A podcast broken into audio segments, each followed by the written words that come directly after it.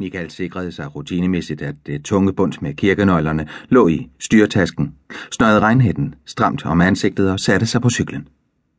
Mens han trampede gennem byen, tænkte han igen på, hvor meget han havde sit arbejde som kirketjener. Ja, ikke selve arbejdet. Det kunne være lige så godt som et hvilket som helst andet ufaglært arbejde. Måske endda bedre. Det han havde, var al den gift og galle, som flød rundt i miljøet omkring Lukaskirken. Det sidste halve år havde han selv været genstand for en del af intrigemageriet. Menighedsrådet havde haft ondt i røven, lige siden han for et par år siden giftede sig med Jasmin, og det var gået helt galt efter, at han havde blandet sig i den offentlige debat og været en af initiativtagerne til det muslimske kristne fællesskab i sognet. Sognepræst Eskil Abil havde ret tydeligt lavet ham forstå, at denne organisation var illeset af såvel et flertal i menighedsrådet som sognepræsten selv. Siden havde Michael følt sig frosset ud. Organisten og kordegnen talte dårligt nok til ham, og han fornemmede konstant sovnepræstens misbilligende øjne i nakken. Han var temmelig sikker på, at de forsøgte at samle materiale til en afskedelsessag. Han havde nemlig modtaget en højtidlig skriftlig advarsel for at have anbragt et forkert tal i et salmenummer, selvom det vidderligt var sovnepræsten, der havde skrevet så tjusket, at et total kunne forveksles med et syvtal. Det sidste halve år havde Michael anstrengt sig for ikke at begå fejl, og det havde stresset ham i en sådan grad, at han først havde overvejet at melde sig syg. Benytte sig af tidens modediagnose og gå ned med stress. Men så havde han opdaget noget, som kunne vende situationen. Der foregik et eller andet i kirkens underjordiske krypt om aftenen eller om natten. Noget, som sovnepræsten forsøgte at skjule. Der havde været mange små tegn.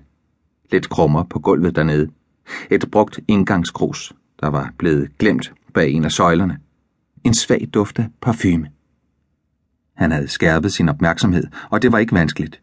Som kirketjener havde han nemlig den opgave at holde orden på alt og øje med alt. Derefter havde han lagt en plan, og i aften ville den temmelig sikkert skride fremad. Han havde med fuldt overlæg glemt at sætte salmenumre op til lørdagens bryllup. Alene for at have et harmløst påskud for det sene besøg i kirken. Da han om eftermiddagen havde været i gang med at reparere en løs forbindelse i kirkens højtaleranlæg, havde han ud af øjenkrogen set Eske Abil forlade sit præsteværelse med en bærepose og gå ned i krypten. Lidt efter kom sovnepræsten tomhændet op og gik tilbage til præsteværelset med en bemærkning om, at han nok selv skulle låse kirken af. Han ville arbejde med sin prædiken til tredje søndag i advent, og i øvrigt holde et planlægningsmøde med hjælpepræsten, sagde han. Kirkeministeriet havde ellers indskærpet, at titlen hjælpepræst var afskaffet, og at de yngre overenskomstansatte præster også skulle tituleres sovnepræster. Men instruksen havde haft svært ved at trænge igennem i almindeligt sprogbrug. Allerede på afstand kunne Michael se, at det lille lys var tændt i kirkeskibet, for de små kulørte blyindfattede mosaikvinduer skinnede svagt i vintermørket.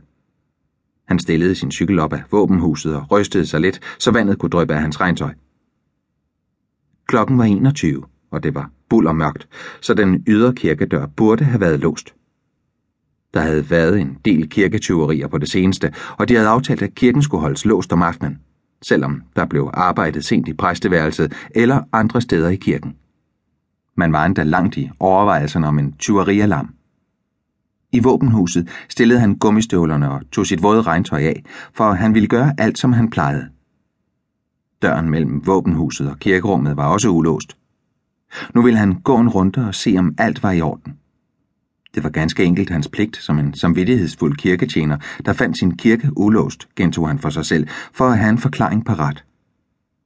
Organisten høvede samtidig om aftenen, men der var mørkt og stille oppe ved orlet. Så gik han til sakristiet, præsteværelset, som lå bag koret. Han tog i døren, og da den gik op, stod han badet i lys. Eske Abels PC var tændt, og papirer lå spredt ud over skrivebordet. Så var der kun krypten tilbage. Krypten under koret var blevet fundet, da man i 1950'erne restaurerede Lukaskirken. Krypten havde været det oprindelige kirkerum tilbage i 12-1300-tallet og var også blevet restaureret. En del af det underjordiske bygningsværk var nemlig styrtet sammen. Efter restaureringen fremstod krypten som et stemningsfyldt middelalderrum med vælvinger og søjler. En lille smule køligt, kælderagtigt.